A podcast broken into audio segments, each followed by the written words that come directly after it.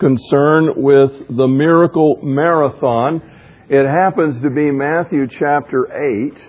And um, if you're familiar with it as a chapter, you know that in that one chapter, uh, Jesus like goes from uh, one point to another point to another thing to another thing. All day long, things are happening from morning until evening. And when you follow the chapter, it is just amazing all that happens in the course of a single day. Let's look at some of them. He starts out with a leper being cleansed, and uh, this guy is made whole, and then he goes from there, and a centurion's servant is healed, and then he gets to Peter's house, and uh, Peter's mother-in-law is sick in bed with a fever, and he raises her up. And uh, then uh, everybody hears the news about it, and all the people uh, come from all over the place uh, to that area to be healed by him. They bring all the sick and those that have demonic problems, and the demons are cast out, and the sick are healed. And then Jesus is pretty tired, so he wants to get in a boat and uh, just take a take a trip. And he they get in a boat and heads out, and he falls asleep and uh, only to be awakened by the disciples in the midst of a storm. And he stands up in the bow of the boat and he calms the storm. And uh, then they get to the other shore, and lo and behold, there's a, a man uh, in the tombs that has been uh, overtaken by demons. And uh, he greets them, and Jesus is back on the job again as he uh, delivers this man from these demonic spirits. So you have one day in which uh, the, the, the sick are healed, the lame are made to walk, the lepers are restored, the blind see, the demons are cast out. Um, all kinds of things happen. A storm at sea is stilled. All of this happens. And Matthew, in the middle of the chapter, tells us that these things occurred uh, to, to validate Isaiah's prophecy found in chapter 53, verse 4. I think we have the text there. Our sicknesses he himself bore, and our suffering he carried. But we ourselves esteemed him stricken, smitten of God, and afflicted. And by the way, that is a, a very literal translation uh, from the Hebrew that he bore our sicknesses and carried our suffering or our pain. One of the things that Matthew wants to help us see is that Jesus is the fulfillment of the messianic promises of the Old Testament and that he is the King of Kings and the Lord of Lords. And in Matthew's Gospel, as Jesus comes announcing the kingdom of God. That announcement of the kingdom demonstrates his kingship through all of the signs and wonders and miracles that he performs. I, I want us to, to think this morning uh, about a larger view of healing and miracles and demonic deliverance. We tend to see those things as, as isolated events that Jesus, the miracle worker, accomplished. And we say, wow, he did amazing things. And we fail to put them into the context of what is really going on. Because Jesus has come to drive back the darkness. He has come to reclaim the territory that Satan has uh, been in charge of. He is coming to break the power of sin. That is the essence of the kingdom. The kingdom of God is, is the advent of the light of God that comes into the darkness, dispels the darkness, and brings illumination as it recovers everything that was lost in the power of sin. When Adam and Eve sinned, they brought this darkness through the world and it affected everything. Everything on our planet has been affected by sin. We live in a domain of darkness. The scripture says the whole world lies uh, in the evil one and that uh, Satan is the prince of the power of the air. uh, from the time of Adam until the time of Jesus, this world was in, in bondage to the law of sin and death. And it was ruling and controlling the hearts and lives of people. And when Jesus appears, he begins to drive back the gates of hell. And the proof of it is that he recovers what was lost. And in the consequence of that recovery, people with demonic problems are delivered. People with sicknesses are healed. Uh, people with all kinds of uh, disabilities meet the power of the good news of the kingdom. And lives are transformed and hearts are liberated and people come to a glorious uh, new experience of the kingdom of God. Healing and deliverance is intended to be, since the time of Jesus, a normal part of the church and of the spreading of the gospel. It is intended to accompany those uh, who believe. Mark chapter 16 tells us that these signs will follow those who believe. He says, in my name they will cast out demons. They'll speak with new tongues. They'll pick up serpents. They'll lay hands on the sick and they will recover. That is the intent of Jesus as the disciples go forward to spread the gospel message. John 14:12 Jesus says an amazing thing. He says, The works that I have done shall you do also in greater works than these, because I'm going to my Father. And I'm going to give you my Holy Spirit, and He's going to empower you and live through you the same way that He's been living through me. And you're going to experience the same power and the same amazing uh, miracles that are going to accompany your preaching that have accompanied mine. In James chapter 5 verses 14, to the church, James writes, Is there any sick among you? Let him call for the elders of the church and let them pray over him, anointing him with oil uh, in the name of the Lord. And the prayer of faith will save the sick and the Lord will raise him up. And if he's committed any sins, it will be forgiven him. Therefore, confess your sins one to another and pray for one another that you can be healed healing and deliverance is expected to be a part of the life of the church. As I read Matthew chapter 8, a day in the life of Jesus, and I see all of these healings occur, and then I look at the, the total context of Scripture in the New Testament, and I am informed that this is supposed to be the norm for the church you know, I ask God, Lord, give me some understanding about divine healing and in evangelism and, and in our daily lives. Help me to understand how this fits. As I begin to analyze all that I read in the New Testament, one of the first things that occurs to me is that Jesus healed all who were brought to him. As the gospel spread, signs and wonders and miracles accompanied the work of the early missionaries. You read the book of Acts. What uh, what do they say on the way to the temple? Silver and gold. Well, I don't have any of that, but I'll give you what I do have. In the name of Jesus, rise and walk. And this lame fellow who had been carried to the temple day by day by day jumps up walking and leaping and praising God because he has been mightily delivered. We find throughout the book of Acts that people are healed and miracles occur. Uh, so much so that even the handkerchiefs, I mean, this is weird. I mean, this, this sounds bizarre, but the handkerchiefs uh, were carried from the apostles uh, uh, to the sick, and just in proximity with that, there is healing that occurs. Of course, it wasn't the apostles' power, but it was the mighty name of Jesus Christ validating and authenticating the, the messengers who were proclaiming the good news.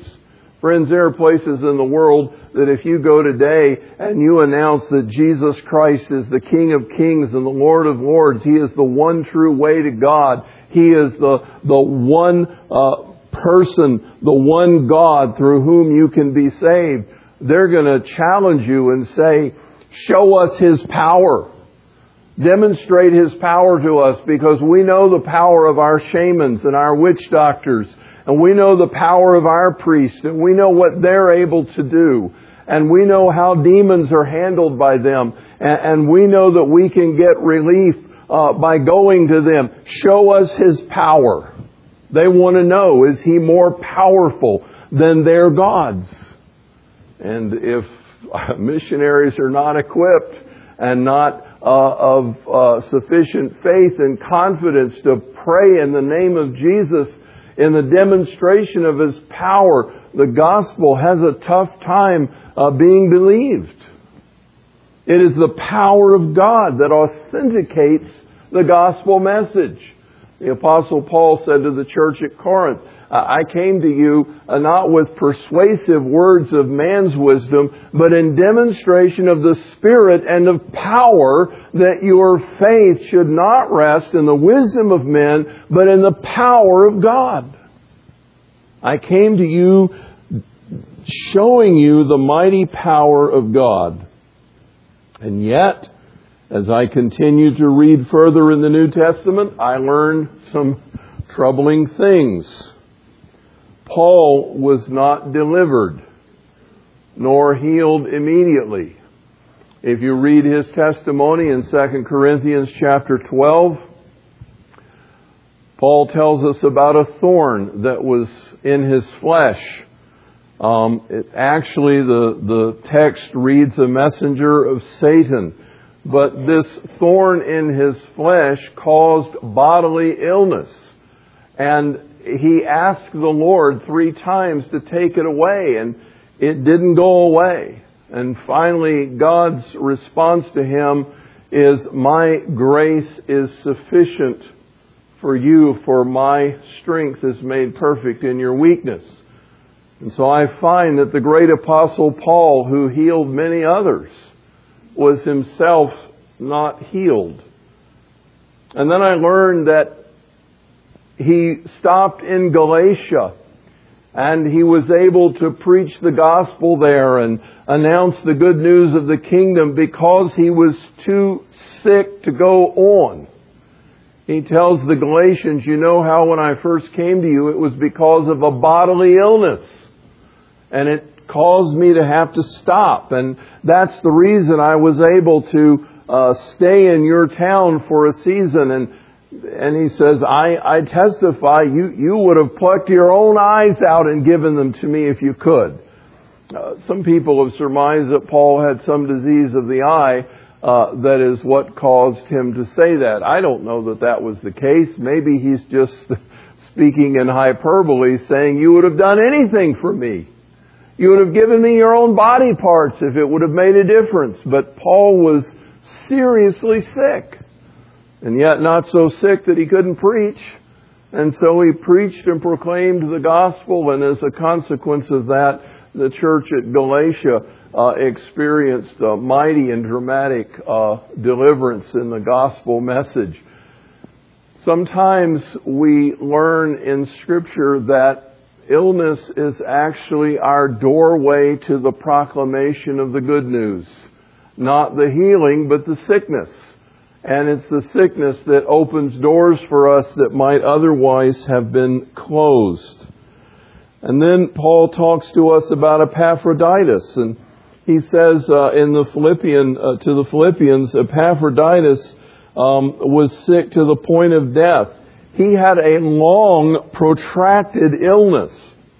You know, uh, today, if someone became sick uh, this morning, we could email everybody and they would know within, you know, minutes that someone here was sick. But that wasn't the case in the first century for the news to spread back to Philippi from Rome that Epaphroditus was sick and to get word back and uh, all of that exchange, that took weeks or months.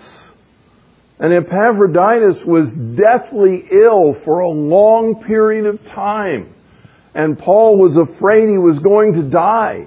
And you can believe that Paul was praying for him and praying for him and praying for him. He, he said, I was afraid he was going to die. I was worried over him.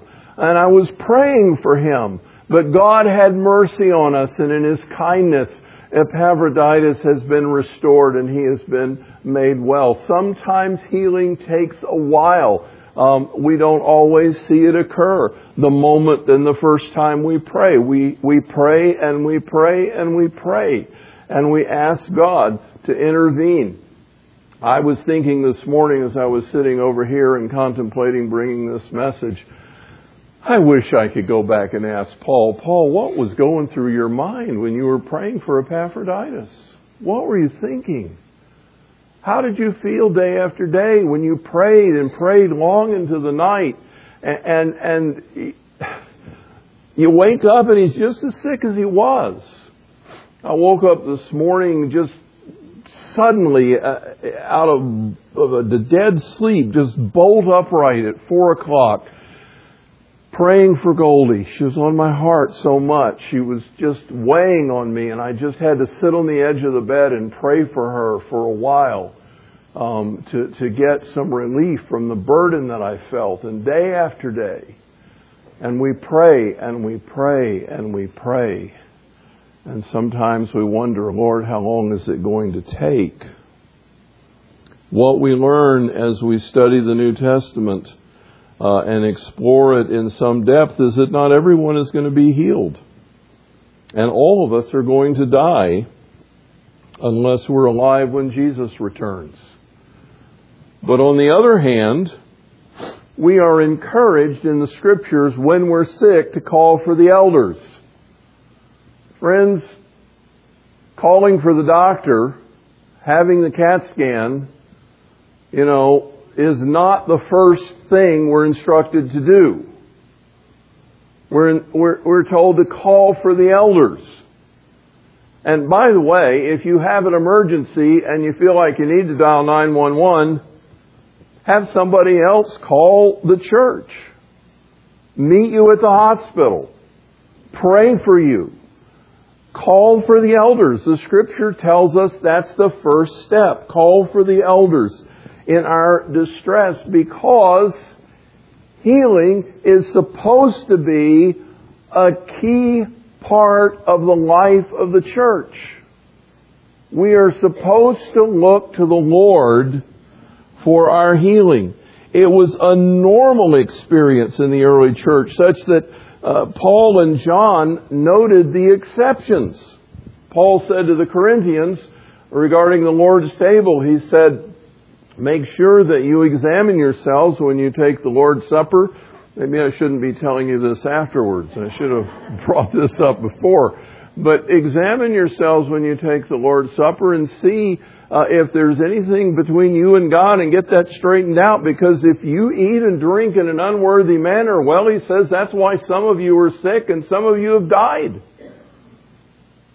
Because you have treated carelessly the table of the Lord in essence, what he's saying is that, that you have allowed your life to become lackadaisical and indifferent and, and you are casually treating holy things. And, and you are disrespecting God. And there's a price for that. But that was a, that was an exceptional kind of a thing. And in 1 John chapter 5, we're told uh, there is a sickness that leads to death, a sin that leads to death. And he says, I suggest that you not pray for people who are in that situation. My question is, how do you know? Well, if you call for the elders, there's a process. And in that process, there is discovery. And in that discovery, perhaps that will uh, surface or not. But uh, John says there's a sickness that leads to death, and I don't encourage you to pray for that um, because God knows what He's doing. Ananias and Sapphira threatened the holiness and, and the focus uh, and, and nearly weakened the entire early church in their lie. And they came before Peter and lied to the Holy Spirit about what had happened, and they were stealing from the church. And they dropped dead on the spot. God wasn't messing around. Do I think Ananias and Sapphira were lost? No, I really don't. But they certainly didn't have a chance to hang around and make any bigger mess. God took them out of the way because they had lied to the Holy Spirit. And so there's always that factor to bring into consideration. Healing and deliverance is provided as a component of our salvation and is included in the atonement as a part of the children's bread. Some people get excited about us in the Christian and Missionary Alliance because we believe that healing is in the atonement.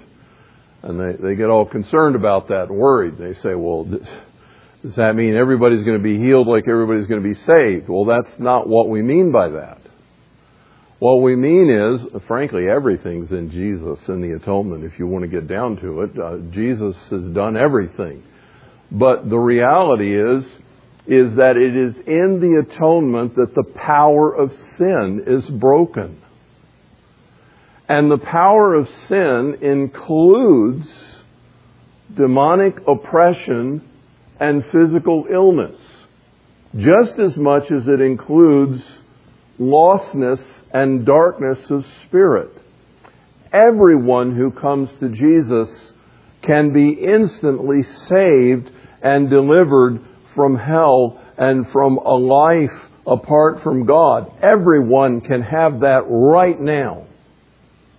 But because of Jesus' atoning sacrifice, He has also extended that.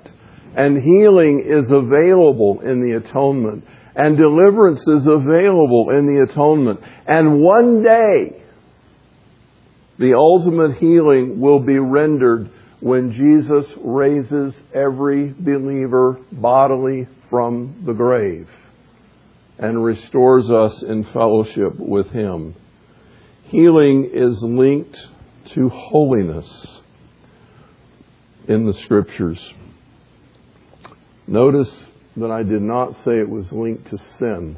I said healing is linked to holiness and to faith. Confess your sins one to another and pray for one another that you may be healed, for the effectual, fervent prayer of a righteous man avails much. Holiness is tied to healing. And I want to say that I believe to a certain extent the reason that God has given the ministry of healing to the church is to underscore the necessity of walking godly with Him. And when we fail to do that, we fail to see healing as it was intended. So, what is our problem? And why are there so few deliverances and healings? Well, I want to say, first of all, that it's a Western problem. It's not a worldwide problem. It's a Western problem. If you look at the church in America, North America, Canada, Western Europe, Australia, if you look at the church in those areas, you don't see many dramatic and powerful miracles. If you look at the grade portion on the map, and you look at South America, Central America, Africa, South Asia, and the islands and, and down in that direction. Miracles, signs and wonders, healings, deliverances are not nearly so unusual. All my life I have listened to missionaries come home from the field and testify to the mighty deeds of God. I have even heard very credible testimony of raising of the dead by a missionary who was not wacko. He was an ordinary guy, but he experienced quite to his utter amazement and not expecting it. Uh, the wife of one of the church leaders who was raised from the dead as they were transporting her corpse back from another village to the home village to be buried. Healing is not unusual in most of the rest of the world. It is unusual in the West predominantly. What is the problem with the West? Well, Western rationalism. We are victims of an intellectualism that denies the supernatural, and it has affected all of us. We say we believe in God. We say we believe in a devil. We say we believe in angels and demons, but yeah, it's not very much in our thinking. And when we have problems, when we have a, an emotional problem, a psychological problem, we go to a counselor or a psychiatrist, psychologist. We have physical problems, we go to doctors and specialists. Um, when we have other kinds of issues, we find other people that will counsel us or or uh, give us prescriptions or help us in some way. We just got a book last week. And we're in the process of reading it, and the guy is uh, a neurologist down in Florida. Um, he's also a board certified nutritionist, and he has uh, treated a number of kids with ADHD. And he basically thinks it's a crying shame that we're putting so many children on Ritalin he puts out puts the point out that about 25% of children in most uh, schools are on Ritalin today, and the vast majority of them are simply suffering from food allergies, and all they need is good nutrition. You know, well, eat right there, brother. so, you know, it's like, what's going on? we have a tendency to run everywhere except Jesus. Because we really don't think He's good for much except to save us in the end from hell. Otherwise, we're kind of down here on our own. Rationalism prevails, lack of holiness, apathy toward God, self centered living in the whole church. The Western church is apostate. I don't know how what else you can call it. I, am not talking about every congregation or every person, but I'm talking about the whole picture. The Western church is backslidden, and we're in trouble. So, what's the solution? It doesn't mean that you can't experience God's healing and deliverance or that our church cannot experience His powerful presence. Because in fact, God is not so unkind that He is going to dump on every person the problems of the whole. You can have a personal connection with God and a walk with Him, and in your own walk and life with God, look to Him for your needs. Our church can experience His fullness, but there's a cost. We have to deal with our unbelief. We have to deal with our apathy we have to deal with our idolatry. And by the way, idolatry means anything in your life that you have put ahead of God. And above all else, we must desire Him. But here's the good news. The good news is if we turn, to quote Second Chronicles, if we turn from our wicked ways, and we seek Him, with all of our heart, He will meet us. He will find us. He will heal us. He will restore us.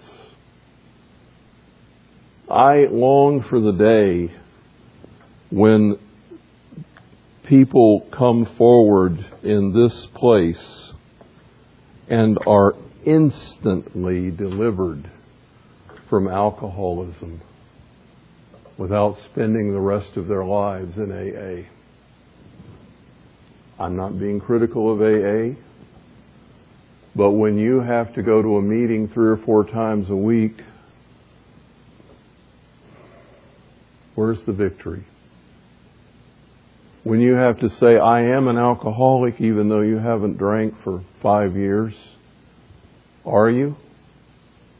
Or has Dr. Jesus healed you and delivered you? I'm looking for the day when people who are struggling with rage and anger and bitterness are instantly delivered.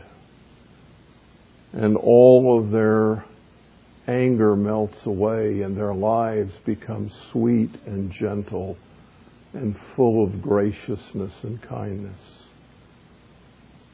I'm looking for the day when people who are sick come and they are prayed for and they are healed. Mercy drops around us are falling. We're seeing trickles. I want the whole flood. I want the healing streams. I want people all over this community to hear that Jesus is in this place and he will meet their need. I want to see this place swell with new believers who have come to find Jesus to be the answer to their deepest longing and to meet their need. I want to see marriages healed. I want to see people quit fighting. I want to see lives changed by the power of the gospel and not this slow 10, 15, 20, 30 year growth curve where we're barely different than we were the day we were saved. I want to see dramatic transformation because if anyone is in Christ, they are a new creation. Old things have passed away, new things have come. I want the kingdom of God to come powerfully in our midst. Don't you? Don't you? Do you want to give it all up to God today? Do you want to open your heart to Him? You may not even know where to begin. But if you just simply start by saying, Lord, I want you to do whatever it takes to make me whatever you want. I give you permission to touch anything in my life, to straighten me out in any way you desire, to point out anything you have issue with. I'm ready today to do business with you. I want to get serious. I want to see your mighty power. I want your presence. I want to experience you. I'm not talking about miracles for miracles' sake. I'm talking about Jesus in our midst. Do you want that? Lord Jesus, you see the cry of our heart. We long to be a church congregation where you are enthroned without question as King of Kings and Lord of Lords. We long to be a place where the Holy Spirit is free to do whatever He wishes because He is Lord in this church. We long to be a healing place, not just in the body, but in the heart and in the mind and in the spirit and in the emotions and in the soul to have you change us and make us whole. Lord, manifest your glory in this place and purify our hearts before you. In Jesus' name, amen.